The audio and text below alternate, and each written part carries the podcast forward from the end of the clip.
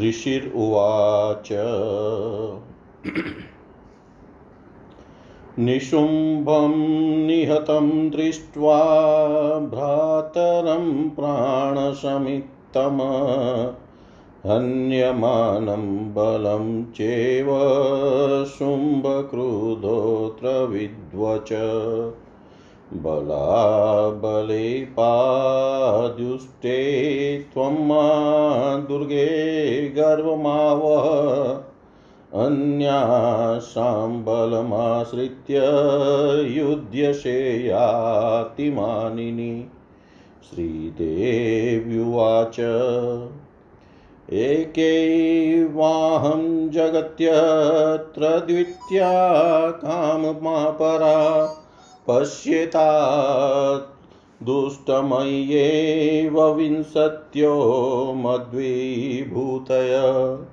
ऋषिर्वाच ततः समस्तास्ता देव्यो ब्रह्माणि प्रमुखालयं तस्या देव्यास्तनो जग्मुरे केवाशितदाम्बिका। श्रीदेव्युवाच अहं विभूत्या बाहुभिरिहुरूपै दया स्थिता तत्संहृतं मयैकैवतिष्ठाम्यजौ स्थिरो भव। ऋषिर्वाच ततः प्रवृते युद्धं देव्या शुम्भस्य चोभयो। पश्यतां सर्वदेवानां सुराणां च दारुणं शर्वर्षैशितैः शस्त्रैस्ताचास्त्रैषु दारुणैः तयो युद्धं भूय सर्वलोकभयङ्करं। दिव्यान्यस्त्राणि शतशो मुमुचे यान्यथाम्बिका भवञ्जतानि दैत्येन्द्रहस्तप्रतिघातकर्तिभिः मुक्तानि तेन चास्त्राणि दिव्यानि परमेश्वरी। भवं जलिलयैवोग्रहुङ्कारोच्चारणादिभिः ततः सरस्वती देवी माच्छादयत्सोऽसुर। सा च तत्कुपिता देवी धनुश्रीच्छेदचेषुभिः छिन्ने धनुषि दैत्येन्द्रस्तथा शक्तिमथा ददे चीच्छेददेवी चक्रेण तामप्यस्य करे स्थिताम्। ततः खड्गमुपादाय शतचन्द्र च भानुमत् अभ्यधावत ताहं तुम दैत्यानामधीपेश्वर। तस्या पतत एवाशु खड्गं चिचेद चण्डिका धनुमुक्ते शिते बाणैश्चर्म चाकर्करामलम् अश्वांश्च पातयामास रथं सारथिनाशः। हताश्वशतदा दैत्याश्चिन्न धन्वा विशारथि जग्राह मुद्गरं घोरम् अम्बिका निधनोद्यत चीच्छेदापतस्तस्य मुद्गरं निशितैः शरैः। तथापि सोऽभ्यधावतां मुष्टिमुद्यम्य वेगवान्।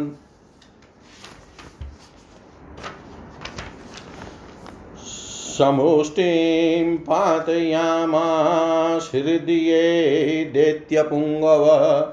देव्यास्तचापि सा देवी तलेनोरस्य ताडयत् तलप्रहारा विहतो नीपपात महीतले सदैत्यराज सहसा पुनरेवतथोतित उत्पत्य च प्रगृहों चैदेवांगी गगन्मास्थित तत्रापि सानिराधारा युयुधे तेन चंडिका नियुद्धं खेतता दैत्यश्चंडिका च परश्यरम् चक्रतो प्रथमं सिद्ध मुनिविस्मय कारकम् ततो नियुद्धं सुचिरं कृत्वा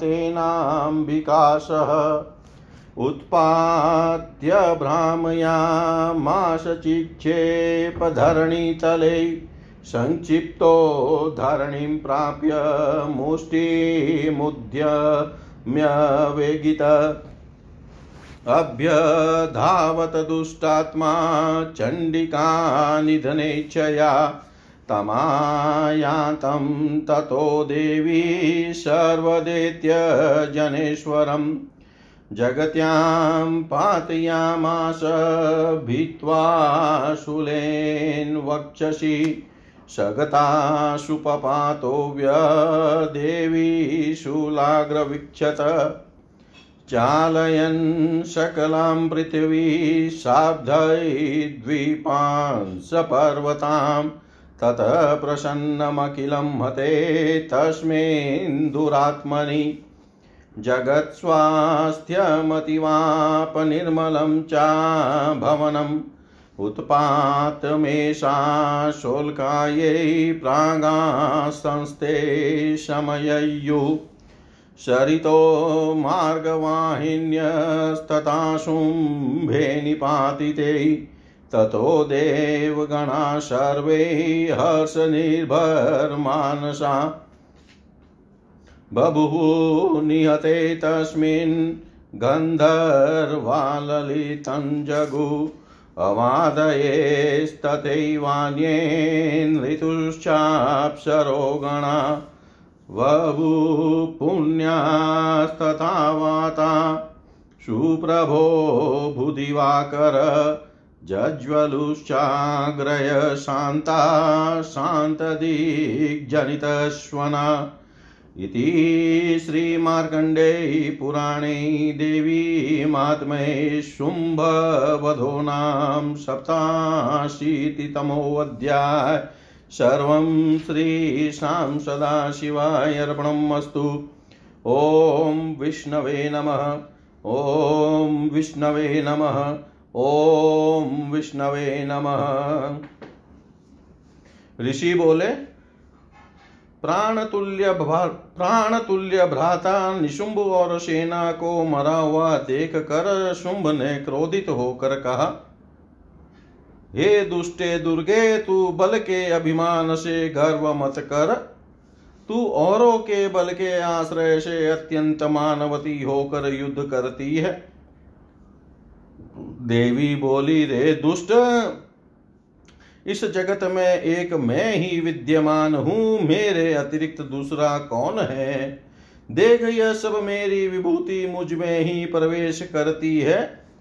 ऋषि बोले, अनंतर ब्रह्माणी इत्यादि समस्त शक्तियाँ देवी के शरीर में विलीन हो गई तथा अंबिका अकेली ही विद्यमान रह गई।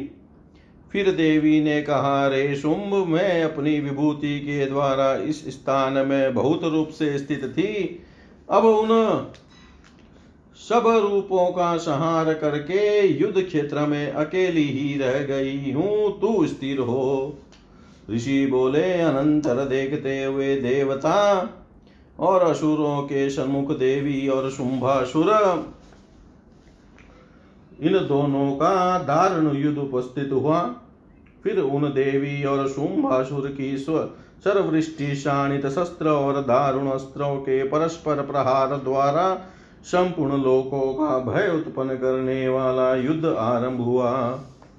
अंबिका ने जो शत शत दिव्यास्त्र छोड़े, उन समस्त दिव्यास्त्रों को उस दैत्य इंद्र शुंभासुर ने उन अस्त्रों को काटने वाले अस्त्रों के द्वारा काट डाला और शुंभासुर ने जो दिव्यास्त्र छोड़े उन सब दिव्य अस्त्रों को परमेश्वरी चंडिका ने भी लीला पूर्वक ही उग्र हुंकारों चारण आदि द्वारा तोड़ डाला। फिर उस महासुर ने सैकड़ों बाण वर्षा कर देवी को ढक दिया। तब देवी ने भी कुपित होकर बाणों से उसका धनुष काट डाला। धनुष के कट जाने पर दैत्यपति ने शक्ति ग्रहण की, किंतु देवी ने शुंभ के हाथ में स्थित उस शक्ति को भी चक्र से काट डाला। तब दैत्याधिपति शुंभ खड़ग और दीप्ति युक्त शतचंद्र विशिष्ट ढाल ग्रहण करके देवी के ऊपर दौड़ा। तब आते हुए शुंभ के खड़ग और सूर्य की किरण सदृश निर्मल चर्म को चंडिका ने धनु से छोड़े हुए पहने बाणों से काट डाला। जब उन दैत्यपति के रथ के घोड़े मर गए, धनुष टूट गया और सारथी निहत हो गया, तब वह घोर मुदगर ग्रहण करके अंबिका के मारने को उद्यत हुआ। तब देवी ने सन्मुख आते हुए असुर का मुदगर पहने बाणों से काट डाला, किंतु तो भी वह महासुर घूंसा तान कर अत्यंत वेग से देवी की ओर दौड़ा। दैत्य श्रेष्ठ ने वह घूंसा देवी के हृदय में मारा। तब देवी ने भी थप्पड़ द्वारा उसकी छाती में प्रहार किया। थप्पड़ के प्रहार से पीड़ित होकर दैत्य राज मही तल में गिर गया और तत्काल ही फिर उठा। अनंतर देवी को ग्रहण पूर्वक उछल कर शुंभ आकाश में स्थित हुआ और देवी भी आकाश में निरालंब होकर उसके संग नियुद्ध करने लगी। फिर आकाश में शुंभ और चंडिका देवी प्रथम सिद्ध और मुनियों को आश्चर्य कराने वाला युद्ध करने लगी।